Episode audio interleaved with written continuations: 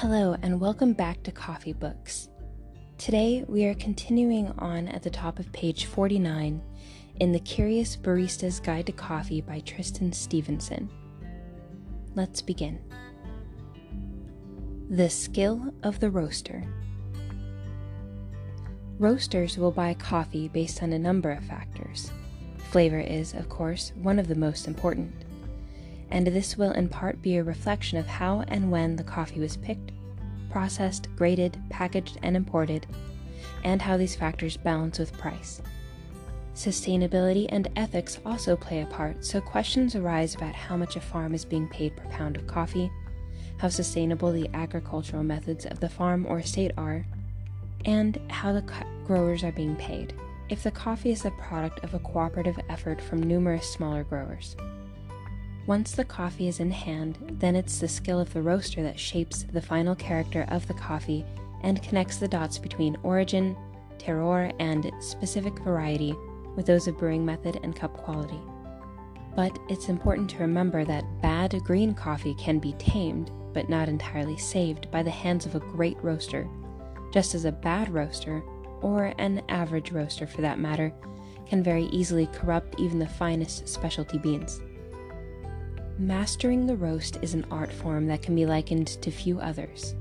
The complex chemistry and physics of roasting coffee have been the subject of hundreds of books and research papers, as scientists attempt to identify the flavorful and aromatic constituents of good roasted coffee and work out where they came from. Naturally, an understanding of the workings of the roaster itself is important, but an understanding of the green coffee and a clear vision of positive attributes that it harbors are also key. Those with their hands on the gas knob have adopted practices, tweaked their methods, and tasted a lot of coffee in search of a better product. Today, our understanding of roasted coffee is better than it has ever been, but the growing realization that coffee is enormously complex has only really cemented a feeling of acceptance as to how powerless we are to truly affect and select its attributes on a molecular scale. Sure, through some trial and error, perhaps through s- some referencing of past roasts, we might be able to highlight a peach like acidity in Ethiopian Yirgacheffe coffee, or a chocolate character from Brazilian Daterra coffee. But hand picking attributes with any level of precision is no easier than opening your fridge door and expecting a roast dinner to fall out. Part of coffee's beauty is its ambiguity it's not roasted to an exact recipe of aldehydes, acids, sugars, carbonyls, caramels, carotenoids, and other molecules in a perfect formula of saturation, contrast, and brightness. Roasters are more like impressionist painters, where the artistry may be vague, imbalanced, and imprecise, but the resulting composition as a whole can depict a rich, emotional story through its imperfections.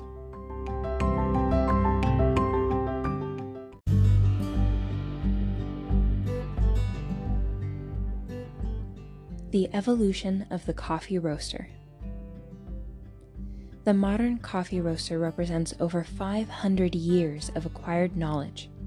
Improvements in design only became necessary once it had been established what was wrong with the equipment available at the time. A better design meant a better product, which would command a higher price for both the machine and the coffee it produced. Bigger designs were only needed once casual home roasters accepted that commercially roasted coffee was of a higher standard and more consistent than the stuff they were making on their fireplaces. Looking through the evolution of the roaster, there are three fundamental issues that the inventors have fought with.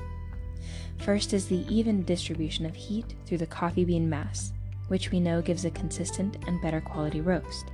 Second is the speeding up of the process of loading and unloading the roaster, which increases throughput the rate of production, or the rate at which something can be processed, and decreases labor cost. Third is the ability to monitor the roast by way of visual or physical access to the coffee beans, which results in clearer precision and ultimately a better product. Early roasting.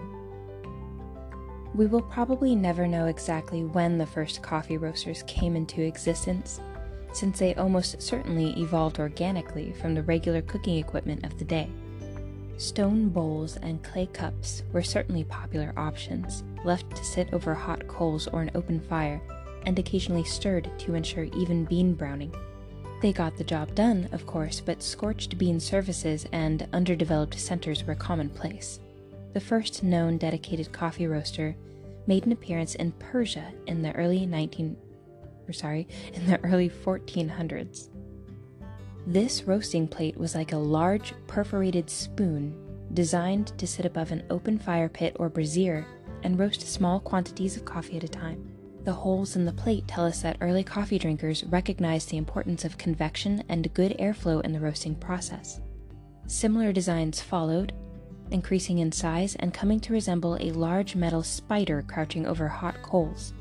The concave nature of the early roasting spoons also points to a general understanding of the importance of movement during roasting to better aid even cooking.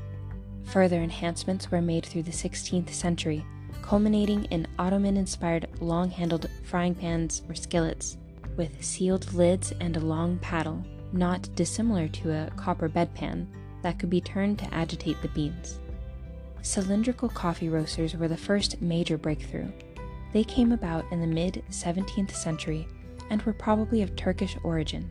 Mounted over an open fire and generally constructed from tin plate or tin coated copper, these roasters were sealed units, turned by hand in efforts to keep the beans moving and, they believed, keep the aroma well contained. Whether recognized at the time or not, these cylinders would have been a great improvement over the open pan approach, through the uninterrupted shifting of the beans as well as the protection from open flames that they offered. By 1660, these cylindrical roasters were popping up in London, one example being Elford's White Iron Machine, which was turned on a spit by a jack and considered a huge technological leap forward since the use of human labor, usually in the form of a small boy, was no longer required. It was perhaps the Dutch who took the most serious approach to coffee roasting equipment, as attested by Humphrey Broadbent, the London coffeeman in 1722. I hold it best to roast coffee berries in an iron vessel full of little holes, made to turn on a spit over a charcoal fire, keeping them continually turning, and sometimes shaking them that they do not burn and when they are taken out of the vessel, spread them on some tin or iron plate till the vehemency of the heat is van- vanished. I would recommend to every family to roast their own coffee, for then they will be almost secure from having any damaged berries or any art to increase the weight, which is very injurious to the drinkers of coffee. Most persons of distinction in Holland roast their own berries. The Dutch born iron vessel that Broadbent refers to was the first wide scale roasting solution for the household fireplace. Like Elford's invention, it consisted of a closed cylindrical chamber of around 20 centimeters or 8 inches in length, but featured a sliding door for the beans to be dropped through. The end of the roaster would be hung on the hook of the traditional fireplace crane, and the wooden handle turned slowly to facilitate the roasting of the beans. This type of roaster subsequently evolved to become a freestanding contraption of larger proportions, also sporting a metal hood to help heat retention, more commonly used by coffee shops. We'll stop there today and begin again next morning at the bottom of page 51. Thank you for listening. Good day and good coffee, friends.